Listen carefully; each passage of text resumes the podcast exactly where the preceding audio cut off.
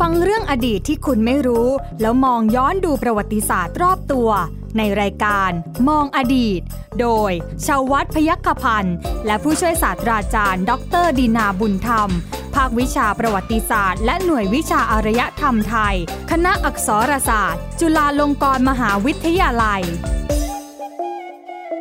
สวัสดีครับคุณผู้ฟังครับต้อนรับเข้าสู่รายการมองอดีตครับ ผมใหญ่ชวัฒน์พยัคฆพันธ์นะฮะแล้วก็เรื่องราวเกี่ยวกับประวัติศาสตร์นะครับ มาฝากกับคุณผู้ฟังโดยเฉพาะเรื่องของสัตว์ที่สำคัญในประเทศไทย นั่นก็คือช้างนั่นเองนะครับกับผู้ช่วยศาสตราจารย์ดรดินาบุญธรรม อาจารย์จากภาควิชาประวัติศาสตร์และหน่วยวิชาอารยธรรมไทย คณะอักษรศาสตร์จุฬาลงกรณ์มหาวิทยาลัย สวัสดีครับอาจารย์ครับ สวัสดีครับคุณใหญ่ครับ สวัสดีท่านผู้ฟังทุกท่านด้วยครับขยับเข้ามาหน่อยนะอาจารย์ครับอ่าเรื่องราวของช้างยังไม่จบอ่าขยับใกล้ปัจจุบันเข้ามาทุกที ใกล้ปัจจุบันแล้วนะครับนะฮะ ทีนี้เนี่ยเป็นในรัชกาลที่4เนี่ยก็ถือว่าเป็นครับเรื่องของการเจริญสัมพันธไมตรีครับอ่ากับต่างประเทศที่ค่อนข้างชัดเจนแล้วนะครับในการใช้สัตว์เนี่ยไปในการใช้สัตว์หรือว่าช้างถูก นะครับต้องไปการครับเจริญสัมพันธไมตรีนั่นเอง แต่ว่าในรัชกาลที่ 5 ต่อมาครับในรัชกาลที่ 7 อย่างเงี้ยฮะอาจารย์ครับความสัมพันธ์ระหว่างประเทศโอเคมันมีมากขึ้นโดยเฉพาะเออความชัดเจนในรัชกาลที่5ถูกต้องที่นะครับเริ่มมีการติดต่อสัมพันธไมตรี หรือแม้กระทั่งพระองค์เสด็จเยือนต่างประเทศเองก็ครับตาม อาจารย์ฮะช้างสัมพันธ์ยังไงฮะ ในเมื่อมนุษย์เนี่ยสามารถเดินเดินทางไปสัมพันธ์ได้แล้วอ่าก็ก็ไม่เกี่ยวถูกไหมสามารถจะจะอย่างอย่างอย่างอย่างที่เคยเอ่อ บอกคุณใหญ่ไปนะครับว่าโลกจะก้าวไกลไปขนาดไหนก็ตามอะใช่ไหมแต่แต่ตราบใดก็ตามที่ช้างยังถือเป็นสัญญลักษณ์อืมใช่ไหมครับ ทุกประเทศย่อมต้องมีมีมีมีมีสัตว์ที่ถือเป็นสัญญลักษณ์ของบ้านเมืองนั้นๆครับใช่ไหมครับ ที่สืบเนื่องมาแต่อดีตโบราณโบราณเนี่ยใช่ไหม ความภูมิใจความการที่มีสัตว์ชนิดนั้นเป็นความภูมิใจอยู่ในในอดีตอันยาวนานของบ้านเมืองเนี่ยนะครับครับมันถือเป็นเกียรติภูมิของของชาติอะอืมใช่ไหมนะครับเพราะฉะนั้นจะจะผ่านไปกี่ยุคกี่สมัยนะจะมีความทันสมัยอะไรต่างๆ มากขึ้นยังไงใช่ไหมแต่ตราบใดที่เรายังมีช้างเป็นสัญลักษณ์ที่น่าภูมิใจอะของบ้านเมืองอยู่ เพราะฉะนั้นก็จะมีการใช้ ช้างเนี่ยเป็นสัญลักษณ์ ไม่ใช่เฉพาะช้างจริงๆละครับนี่ข้ามไปสู่สู่เอ่อช้างซึ่งเป็นรูปปั้นแล้วก็มี หรือช้างซึ่งเป็นตราสัญลักษณ์แล้วใช่ไหมไม่ไม่ก็ไม่ก็ได้เป็นเข้ามามีบทบาท ไม่ได้เป็นเนื้อหนังมังสาเลยอาจารย์ไม่ใช่ช้างที่เป็นเป็นตัวเป็นๆอะไรแบบเนี้ยครับเอ่อแล้วใช่ไหมเพราะว่าเพราะว่าอย่างที่ที่ทราบกันอะว่าเออก็ สวนสัตว์เมืองนอก ถึงรัชกาลที่5เนี่ยสวนสัตว์ในยุโรปในสหรัฐอเมริกาเนี่ยก็มีช้างจัดแสดงไว้เรียบร้อยแล้วอืมใช่ไหมครับครับที่อาจจะไม่ได้ได้จากประเทศสยามประเทศเดียวก็ได้ใช่ไหมนะแอฟริกาก็มีช้างครับใช่ไหมอินเดียก็มีช้างศรีลังกาก็มีช้างนะครับ อินโดนีเซียก็มีช้างใช่ไหมเพราะฉะนั้นเนี่ยในรัชกาลที่5เนี่ยเอ่อการใช้ช้างเป็นสื่อในความสัมพันธ์ทางการทูต นะกับกับต่างประเทศเนี่ยยังคงอยู่ แต่ก็ไม่มีความจำเป็นแล้วไงที่จะต้องไปใช้ใช้ช้างจริง ๆอะอืมที่จะต้องส่งช้างจริง ๆ ไปให้ลำบากครับนะครับ เพราะฉะนั้นในสมัยรัชกาลที่5เนี่ย แต่ก่อนหน้าที่จะไปถึงถึงถึงเรื่องเรื่องของการพระราชทานนะหรือหรือใช้ช้างเป็นสื่อใน ความสัมพันธ์ทางการทูต โดยเฉพาะเมื่อเสด็จพระราชดำเนินประพาสต่างประเทศ เยือนต่างประเทศเนี่ยนะครับเราต้องพูดถึงก่อนว่าในรัชกาลที่5เนี่ยมีปรากฏการณ์หนึ่งซึ่งเกิดขึ้นภายในราชอาณาจักรอืมเป็นปรากฏการณ์ที่สะท้อนให้เห็นถึงการเจริญเติบโตขึ้นของของความสัมพันธ์ทางการทูต ระหว่างประเทศสยามนะครับครับกับนานาประเทศครับทั่วโลกนะประเทศสยามเองเนี่ย เพราะอย่างที่คุณใหญ่ก็บอกไปแล้วเมื่อกี้นี้ ความเจริญทางการติดต่อนะการการเดินทางติดต่อถึงกันเนี่ยมันเริ่มมีมากขึ้นเรื่อยอืมๆแม้จะยังคงเน้นทางเรือเป็นหลักก็ตามใช่ไหมคครัรับบนะเอ่อเพราะฉะนั้นจะมีบุคคลสำคัญของต่างประเทศนะโดยเฉพาะประเทศที่ ประเทศสยามมีสัมพันธไมตรีด้วยเนี่ยนะอืมฮะจะเป็นพระราชวงศ์ของต่างประเทศก็ดีเป็นเอ่อผู้นำรัฐบาลอะไรต่างๆ เหล่านั้นก็ดีเนี่ยเดินทางมาเยือนประเทศสยามครับมาเข้าเฝ้าพระบาทสมเด็จพระจุลจอมเกล้าเจ้าอยู่หัวเนี่ยมากขึ้นนะครับนะเราก็เราก็เปิดความสัมพันธ์อะเราก็ส่งเอกอัครราชทูตไปประจำในต่างประเทศมากขึ้นด้วยนะครับครับ เพราะฉะนั้นเนี่ยในรัชกาลนี้เนี่ยเมื่อ การติดต่อสัมพันธ์ทางการทูตกับนานาประเทศมีมากขึ้นนะสิ่งที่ประเทศสยามต้องยอมรับอย่างหนึ่งนะในการการเติบโตของความสัมพันธ์ทางการทูตเนี่ยก็คือขนบธรรมเนียม และสิ่งที่เรียกว่าพิธีการทูตครับใช่ไหมว่าพิธีการทูตเนี่ยเป็นเป็นขนบธรรมเนียม ซึ่งยอมรับกันทั่วไปเป็นสากลใช่ไหมครับซึ่งเป็นพื้นฐานของความสัมพันธ์ทางการทูตระหว่างประเทศครับ คือเป็นธรรมเนียมที่ยอมรับกันเป็นสากลว่าอ้าวในการทูตระหว่างความสัมพันธ์ของของประเทศ A ประเทศ B เนี่ยในการไปติดต่อกันเนี่ยแน่นอนมันมันมันมันจะไปติดต่อกันเหมือนคนคนธรรมดาทั่ว ๆ ไปเป็นเพื่อนกัน มันไม่ได้มันย่อมต้องมีพิธีรีตองต่างๆ ใช่ไหมครับใช่ฮะนะในการติดต่อกันเนี่ยพิธีการทูตเนี่ยเป็นเป็นแบบธรรมเนียม ซึ่งทุกประเทศในโลกยอมรับกันเป็นสากลนะครับ ว่ามันต้องมี นะเพื่อให้เพื่อให้การทูตความสัมพันธ์ทางการทูตระหว่างสองประเทศเนี่ยมีมีมีเป็นเกียรติและมีความงดงามอะไรต่างๆเนี่ยนะอ่าครับ เพราะฉะนั้นสิ่งหนึ่งซึ่งพระบาทสมเด็จพระจุลจอมเกล้าเจ้าอยู่หัวต้องทรงคำนึงถึงอย่างมากก็คือ ประเทศสยามต้องมีสถานที่นะความที่ต้องรับแขกต่างประเทศหรือแขกเมืองเนี่ยนะครับเอ่อบ่อยครั้งขึ้นเนี่ยก็จำเป็นต้องมีสถานที่สำหรับเอ่อ ต้อนรับแขกบ้านแขกเมืองนะตามหลักการของพิธีการทูตครับนะเกิดขึ้นใช่ไหมโดยเฉพาะในพระบรมมหาราชวัง ซึ่งเป็นที่ประทับของพระมหากษัตริย์นะครับ พระมหาปราสาทราชมนเทียนแบบโบราณเนี่ยซึ่งจริง ๆ แล้วเนี่ยตั้งแต่สมัยรัชกาลที่หนึ่งเนี่ย ก็เคยใช้ท้องพระโรงของพระมหาปราสาทราชมนเทียน เช่น พระที่นั่งอมรินทร์วินิจฉัยนะในหมู่พระมหามนเทียน พระที่นั่งดุสิตมหาปราสาทเหล่านี้เนี่ยซึ่งเป็นเป็นพระที่นั่งเป็นท้องพระโรงแบบจารีตโบราณใช่ไหมครับเคยทรงใช้เป็นที่เสด็จออกรับทูตต่างประเทศเนี่ยนะครับ มาตั้งแต่แผ่นดินรัชกาลที่หนึ่งแล้วนะครับ แต่ว่าสถานที่ก็ยังดูไม่เหมาะสม ตามตามระเบียบพิธีการทูตสากลใช่ไหมเพราะฉะนั้นในรัชกาลที่5เนี่ยมีพระราชดำริให้สร้างสถานที่นะให้สร้างพระมหาปราสาทเพิ่มขึ้นอีกหนึ่งองค์ ในพระบรมมหาราชวังใช่ไหมในเขตพระราชฐานชั้นกลางใช่ไหมครับเป็นพระมหาปราสาทที่อยู่กึ่งกลางระหว่าง หมู่พระที่นั่งดุสิตมหาปราสาท กับหมู่พระมหามนเทียน คือพระที่นั่งอมรินทร์วินิจฉัยเนี่ยนะครับ ทรงสร้างขึ้นเป็นพระมหาปราสาทที่มีลักษณะทางสถาปัตยกรรมแบบตะวันตกใช่ไหมครับครับแบบตะวันตกนะโดยทรงได้แบบอย่างใช่ไหมทรงได้แบบอย่างจากอาคารซึ่งเป็นทำเนียบผู้สำเร็จราชการอังกฤษ ประจำสิงคโปร์นะประจำสเตรทเซ t เทิลเมนต์เนี่ยที่สิงคโปร์เนี่ยนะครับปัจจุบันนี้อาคารหลังนั้นก็มีสถานะเป็นทำเนียบประธานาธิบดี ของสิงคโปร์ในปัจจุบันนะครับครับก็ทรงนำมานำแบบมาสร้างเป็นพระที่นั่งจักรีมหาปราสาทนะครับ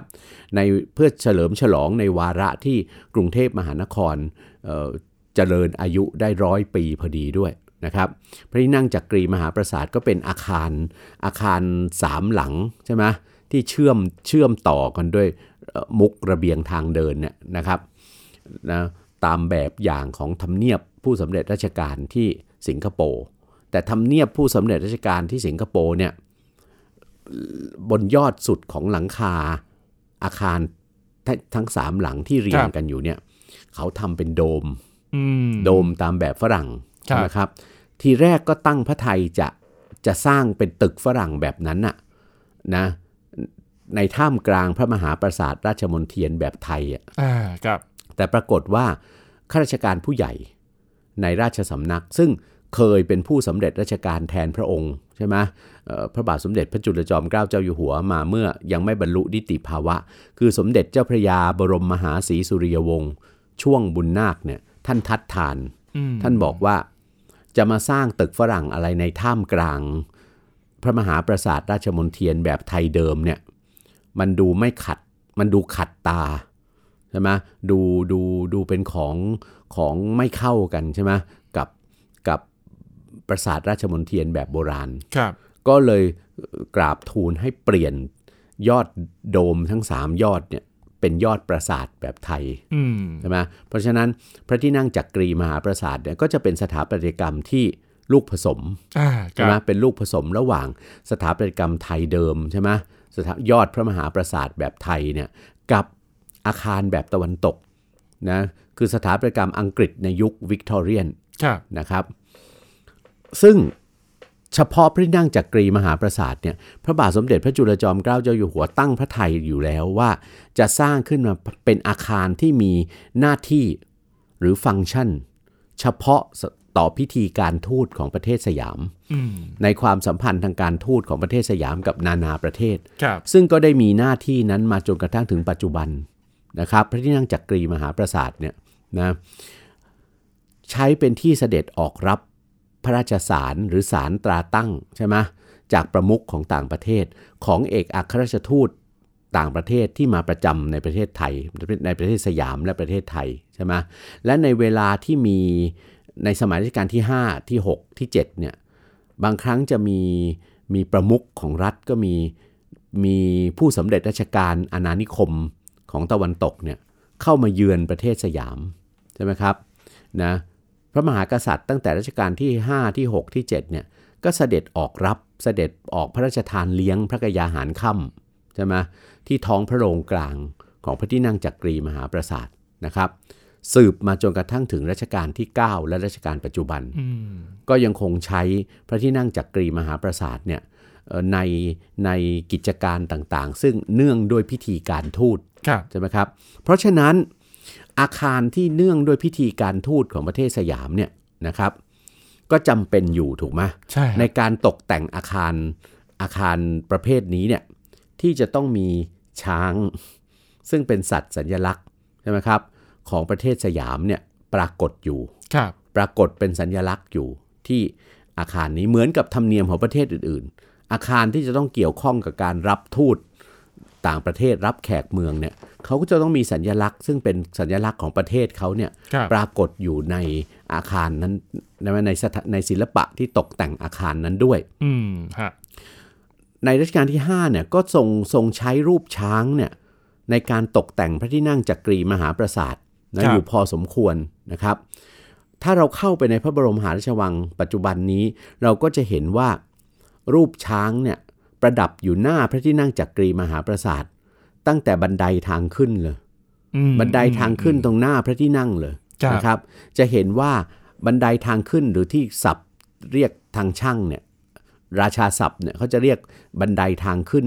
พระที่นั่งเนี่ยว่าอัฐจันทร์ครับมันเหมือนอัฐจันทร์นั่งดูกีฬาจริงๆใช่ไหมใช่ฮะอัฐจันทร์ทางขึ้น พระที่นั่งจักรีมหาปราสาทด้านหน้าเนี่ยคือด้านทิศเหนือเนี่ยนะครับ ทั้งสองฝั่งเลย จะมีรูปช้างหล่อหล่อด้วยสำริดใช่ไหมอ่าครับขนาบไว้ทั้งสองข้างนะครับ ซึ่งจริงๆแล้วเนี่ยการทำรูปช้างสำริดประดับไว้ตรงอัฐจันทร์ทางขึ้นพระที่นั่งจักรีมหาปราสาทเนี่ยนะครับเอ่อรัชกาลที่ 5 มีพระราชประสงค์เป็นสองในอืมในหนึ่งเพื่อทบทวนอดีตครับของสถานที่ของตำแหน่งที่ตั้ง ซึ่งโปรดเกล้าให้สร้างพระที่นั่งจักรีมหาปราสาทขึ้นนะครับ คือตำแหน่งระหว่างพระที่นั่งดุสิตมหาปราสาท กับพระที่นั่งอมรินทร์วินิจฉัยเนี่ยในในตั้งแต่ครั้งแผ่นดินรัชกาลที่หนึ่งครับพื้นที่ตรงเนี้ยสร้างเป็นโรงช้างอืมโรงช้างเผือก ให้พระยาช้างต้นเนี่ยยืนโรงอยู่ครับเป็นโรงช้างเผือกเหมือนกับแบบแผนของเออพระราชวังหลวงในสมัยกรุงศรีอยุธยานะครับ ก็ก็ส่งให้สร้างรูปช้างไว้ เพื่อ อันหนึ่งก็แสดงให้ชาววังใช่ไหมชาววังรู้ว่าอ่าพื้นที่ตรงเนี้ยเคยเป็นโรงช้างเผือกมาก่อนนะกับอีกอันหนึ่งก็คือ เมื่อเป็นอาคารสำหรับรับ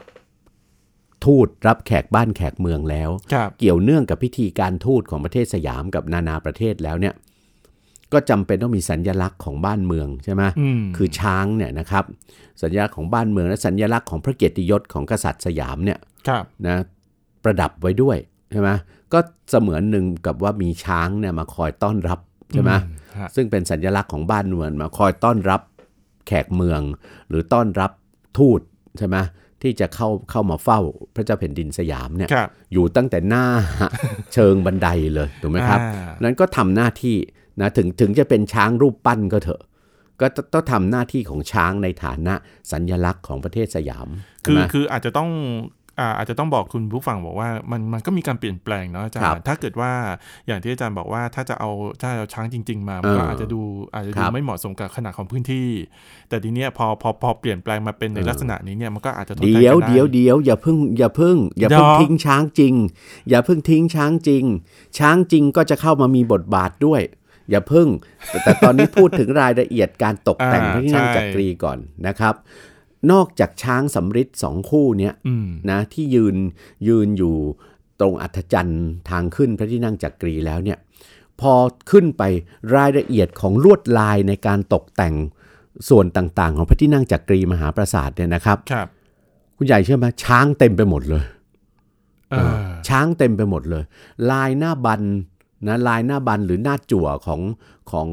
เครื่องบนพระที่นั่งจักรีเนี่ยนะคครับรับ ก็ผูกลวดลายเป็นอะไรเป็นเป็นตราแผ่นดินของประเทศสยามในเวลานั้นนะครับ ซึ่งก็มีรูปช้างปรากฏอยู่นะช้างช้างช้างในธคืงอแดงใช่ไหมอาจารย์ไม่ไม่ใช่ คือช้างเป็นตราแผ่นดินเนี่ยรัชกาลที่ 5 ท่านอืมให้ออกแบบใหม่อ๋อตามฮะแบบตราแผ่นดินของประเทศในยุโรปอะอ๋อนะครับครับโดยตรงกลางเนี่ยมีโล่มีรูปโล่แบบฝรั่งอะอืมแล้วโล่เนี่ยแบ่งเป็น 3 ส่วนครับ ส่วนหนึ่งเป็นรูปช้างสามเสียนนะหมายถึงอาณาจักรล้านช้าง หรือหัวเมืองลาว ถัดมามีช้างช้างช้างตัวเดียวครับหมายถึงล้านนา และถัดมาใต้ลงมา มีรูปกริดไขว้หมายถึงหัวเมืองมาลายูครับ ซึ่งเมืองเหล่านั้นเป็นอะไรครับ เป็นประเทศราชในขอบขันธสีมาของสยามประเทศ แล้วก็ตราเนี่ยจะผูกมีมีพระมหาพิชัยมงกุฎซึ่งเป็นมงกุฎของกษัตริย์สยามเนี่ยอยู่บนสุดครับตราเนี่ยใช้เป็นตราแผ่นดินของประเทศสยามสืบมานะครับอืมนะเอ่อก็แสดงถึงพระราชอำนาจอะของกษัตริย์สยามในเวลานั้นครับใช่ไหมครับ ก็ประดับอยู่ที่หลายส่วนของพระที่นั่งจักรีมหาปราสาทนะ ก็อันเนี้ยแสดงให้เห็นว่ามีรูปช้างประดับอยู่อืมอันนี้คือการตกแต่งสถานที่ที่เนื่องด้วยพิธีการทูตครับ ทีนี้ในเวลาที่จนกระทั่งตั้งแต่รัชกาลที่ 5 ถึงรัชกาลปัจจุบัน ในเวลาที่เสด็จออกรับแขกเมืองอืมนะครับ โดยเฉพาะเสด็จออกพระราชทานเลี้ยงอาหารค่ครับำนะประมุขของต่างประเทศที่มาเยือนประเทศสยามและประเทศไทยนะอย่างเป็นทางการเนี่ยนะโดยเฉพาะในรัชกาลที่ 9 นะครับ ซึ่งเป็นระยะเวลานานใช่ไหมในรัชกาลที่ 9 เนี่ยทรงรับแขกเมืองคือประมุขนะจะเป็นพระราชาธิบดีต่างประเทศก็ดีสมเด็จพระราชินีนาถหรือประธานาธิบดีต่างประเทศเนี่ยนะบ่อยอยู่แทบจะทุกปีใช่ไหมครับอืมนะจะต้องมีแขกเมืองมาเยือนเนี่ยเสด็จพระราชทานเลี้ยงอาหารค่ำในในในพิธีพระราชทานเลี้ยงอาหารค่ำเนี่ยซึ่งเป็นไปตามพิธีการทูตสากลครับนะครับ โปรดเกล้าให้เอาพระยาช้างต้นนะพระยาช้างต้นเนี่ยไปยืนแท่นไว้ คือที่ที่ตรงหมู่พระมหามนเทียนเนี่ยอืมทางทิศตะวันออกของพระที่นั่งจักรีมหาปราสาทครับเนี่ยมีเกยสำหรับเกยสำหรับเทียบพญาช้างต้น กับเกยสำหรับเทียบพระราชยานคานหาม ซึ่งเราคงจะเห็นแล้วนะถ้าท่านที่ที่ที่ที่สงสัย ท่านเปิดดูเทปย้อนดูใน YouTube ก็ได้ เทปบันทึก การถ่ายทอดสดพระราชพิธีบรมราชาพิเศษกพระบาทสมเด็จพระเจ้าอยู่หัวรัชกาลที่ 10ครับนะท่านก็จะเห็นว่ามีการนำช้างเผือกมายืนยืนแท่นไว้ด้วยอืมนะครับ ก็โปรดเกล้าให้ในรัชกาลที่9เนี่ยโปรดเกล้าให้แต่งตัวพญาช้างต้นตามโบราณราชประเพณีนะครับ แล้วก็ให้ยืนยืนแท่นไว้ที่เอ่อแท่นตรงข้างพระที่นั่งอมรินทร์วินิจฉัยนะ เอ่อเวลาแขกเมืองผ่านมาก็จะได้เห็นเห็นไหมเป็นเป็นถือเป็นพระเกียรติยศด้วยครับแล้วก็การเป็นการให้เกียรติกับแขกเมืองด้วยอืมนะครับ อันนี้นก็คือเรื่องของสถานที่คือพระที่นั่งจักรีมหาปราสาทนี้ในรัชกาลที่5เนี่ยนะตั้งแต่ช่วงต้นรัชกาลเลย เสด็จพระราชดำเนินเยือนเมืองอาณานิคม ของมหาอำนาจตะวันตกสองเมือง คือเมืองสิงคโปร์นะ ก็คือเกาะสิงคโปร์ประเทศสิงคโปร์ในปัจจุบันใช่ไหมซึ่งเป็นอาณานิคมของอังกฤษ กับเมืองปัตตาเวียนะซึ่งปัจจุบันคือกรุงจาการ์ตานะครับเอ่อเมืองหลวงของประเทศอินโดนีเซียในปัจจุบัน ซึ่งในเวลานั้นเป็นอาณานิคม อินเดียตะวันออกของเนเธอร์แลนด์นะครับ ในการเสด็จพระดำเนินเยือนเนี่ยในปีพุทธศักราช 2414ครับซึ่งเป็นตอนต้นรัชกาลในเวลานั้นยังไม่ทรงบรรลุนิติภาวะเลยอืม สมเด็จเจ้าพระยาผู้สำเร็จราชการเนี่ยนะครับ จัดให้เสด็จไปเยือนเมืองอาณานิคม ของมหาอำนาจตะวันตก ซึ่งอยู่รอบบ้านเรา เสด็จไปจนถึงอินเดียนู่นน่ะอืมนะครับ เพื่อเหมือนกับเป็นการดูงานน่ะครับดูงานการบริหารจัดการเมืองอาณานิคมของตะวันตก เพื่อที่จะนำไอ้สิ่งดี ๆ ที่จะส่งได้จากการดูงานนั้นเนี่ยกลับมาพัฒนาประเทศสยาม ในเบื้องต้นเนี่ยการพัฒนาของรัชกาลที่5เนี่ยไม่ใช่การพัฒนาที่จะไปเรียนแบบความเจริญที่มีอยู่ในยุโรปนะในเมืองเมืองแม่ของของนั่นแต่เอาความเจริญที่มีอยู่ในดินแดนอาณานิคม ซึ่งตะวันตกมาทำทำเอาไว้อย่างดีเนี่ยทั้งอินเดียทั้งทั้งอาณานิคม ซึ่งอยู่ในเอเชียตะวันออกเฉียงใต้ กระบวนการเนี้ยต่อเนื่องต่อไปถึงรัชกาลที่ 6 รัชกาลที่ 7 ด้วย นะครับพระมหากษัตริย์ทั้ง 3รัชกาลเนี่ยได้เสด็จพระราชดำเนินเยือนเมืองอาณานิคมครับรอบบ้านเราเนี่ยในรัชกาลที่ 6 เสด็จเสด็จลงไปที่แหลมมารายูกับเกาะสิงคโปร์นะครับในรัชกาลที่ 7 เสด็จเยือนอาณานิคม อินโดจีนฝรั่งเศสนะครับนี่ในปี 2414 รัชกาลที่ 5 เสด็จสิงคโปร์กับปัตตาเวียเนี่ยนะครับครับได้พระราชทานรูปช้าง รูปช้างหล่อสำริดอืมนะ ยืนยืนบนแท่นเหมือนกันนะครับ แล้วก็บนแท่นฐานเนี่ยมีจารึก มีศิลาจารึกสี่ด้าน บนแท่นฐานเนี่ยเป็นสี่ภาษาครับแสดงถึงการพระราชทานรูปปั้นช้างตัวเนี้ยเอาไว้เป็นของขวัญนะครับ ให้พระราชทานให้ทั้งที่เมืองสิงคโปร์และทั้งที่เมืองปัตตาเวีย ยังคงอยู่จนกระทั่งถึงทุกวันนี้อ่าครับนะครับ ที่สิงคโปร์เนี่ยพระราชทานให้ให้ตั้งไว้หน้าตึกรัฐสภาอืม ซึ่งปัจจุบันไม่ใช่ตึกรัฐสภาอีกต่อไปแล้ว ตึกหลังนั้นเนี่ยเป็นเป็นพิพิธภัณฑ์ศิลปะครับของสิงคโปร์นะครับ คนไทยเนี่ยที่ไปไปเที่ยวสิงคโปร์เนี่ยนะครับ ทุกคนจะต้องไปถ่ายรูปกับช้าง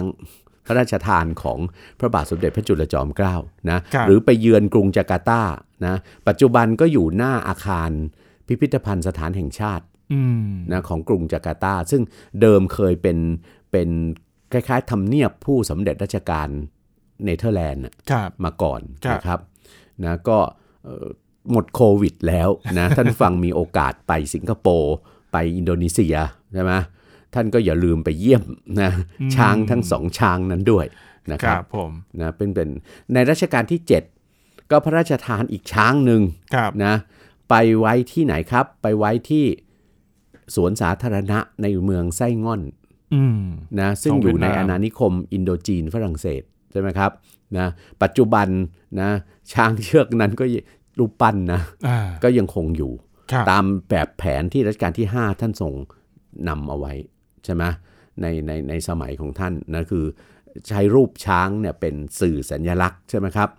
ในความสัมพันธ์ระหว่างประเทศ ในความสัมพันธ์ทางการทูตใช่ไหมนะครับ คือไม่คือไม่ได้ส่งส่งช้างตัวจริงไปละ ก็ไม่ได้ส่งช้างตัวจริงไปละ รูปปั้นช้าง รูปปั้นช้างอยู่คงทนกว่า ถูกไหมนะครับ ครับผมอ่าความความความสัมพันธ์ที่เกิดขึ้นในรัชรัรัชกาลที่ 5 กับรัชกาลที่ 7 เนี่ย มันถ้าพูดถึงปัจจุบันมันมันคล้าย ๆ กับเป็นสวิเนียร์ไหมอาจารย์ ก็ถือถูกต้องเป็นของขวัญเป็นของที่ระลึกอะนะระลึกโดยเฉพาะอย่างยิ่งเป็นของที่ระลึกซึ่ง อืมมันมันมันแฝงในยะของการ ของสัมพันธไมตรีอันดีถูกไหมครับ ระหว่างรัฐทั้งสองใช่ไหมครับ ระหว่างรัฐทั้งสองเนี่ยในยะนี้ก็คือการซึ่งการที่พระราชพระพระมหากษัตริย์สยามอะซึ่งเป็นตัวแทนใช่ไหมเป็นตัวแทนของของของเป็นประมุขของรัฐอะอ่าใช่ไหมครับผู้ผู้มีอำนาจสูงสุดในรัฐเนี่ย พระราชทานสิ่งอันเป็นสัญญลักษณ์ของบ้านเมืองอืมใช่ไหมสิ่งอันเป็นสัญลักษณ์ของบ้านเมือง สิ่งอันเป็นสัญลักษณ์ของพระเกียรติยศ พระมหากษัตริย์เนี่ยให้มาอยู่ในอะไรครับ เมืองหลวงครับใช่ไหมเมืองหลวงของประเทศที่มีสัมพันธไมตรีนั้น คือสมัยนั้นคือดินแดนอาณานิคม สิงคโปร์กับอาณานิคมเอ่อเกาะชวาของเนเธอร์แลนด์เนี่ยนะครับครับสะท้อนให้เห็นถึงการให้เกียรติถูกไหมประเทศคู่สัมพันธไมตรีอืมเป็นอย่างดีใช่ไหมเช่นกันรัชกาลที่ 7 ท่านก็ทรงตามแบบแผนนี้บ้างใช่ไหมก็พระราชทานรูปช้างให้ ให้อาณานิคมอินโดจีนฝรั่งเศสไว้ที่เมืองไส้ง่อนนะครับครับนะเออนะฮะ เป็น เป็น เป็นสิ่งที่แทนสัตว์ตัวจริงเออนะฮะ ขนย้ายได้สะดวถูกกต้อง อ่า เป็นเครื่องประดับได้ ได้ ไม่ต้องดูแลมาก ถูกต้อง แล้วยังแฝงนัยยะทางการทูตใช่ไหมอ่าด้วยนะครับครับผมเอาละฮะคุณผู้ฟังครับเป็นเรื่องที่เกิดขึ้นในช่วงสมัยของรัชกาลที่ห้า5และแล้วก็เจ็ดรัชกาลที่นะครับ7นะครับในการใช้ช้างนะฮะเป็นสื่อสัมพันธ์ระหว่างประเทศ ซึ่งได้ปรับเปลี่ยนจากตัวจริงเป็นสื่อแทนสัญลักษณ์ไปเป็นที่เรียบร้อยแล้วครับนะครับเอาละครับวันนี้หมดเวลาแล้วนะฮะขอบคุณสำหรับการติดตามนะครับ ผู้ช่วยศาสตราจารย์ดรดีนาบุญธรรมแล้วก็ผมใหญ่ชวัฒน์พยัคฆพันธ์ลาคุณผู้ฟังไปก่อนครับ สวัสดีครับ สวัสดีครับ ตามรายการได้ที่ www.thaipbspodcast.com แอปพลิเคชัน Thai PBS Podcast หรือฟังผ่านแอปพลิเคชัน Podcast ของ iOS Google Podcast Android Podbean SoundCloud และ Spotify ติดตามความเคลื่อนไหวของรายการและแสดงความคิดเห็น โดยกดถูกใจที่ facebook.com/thaipbspodcast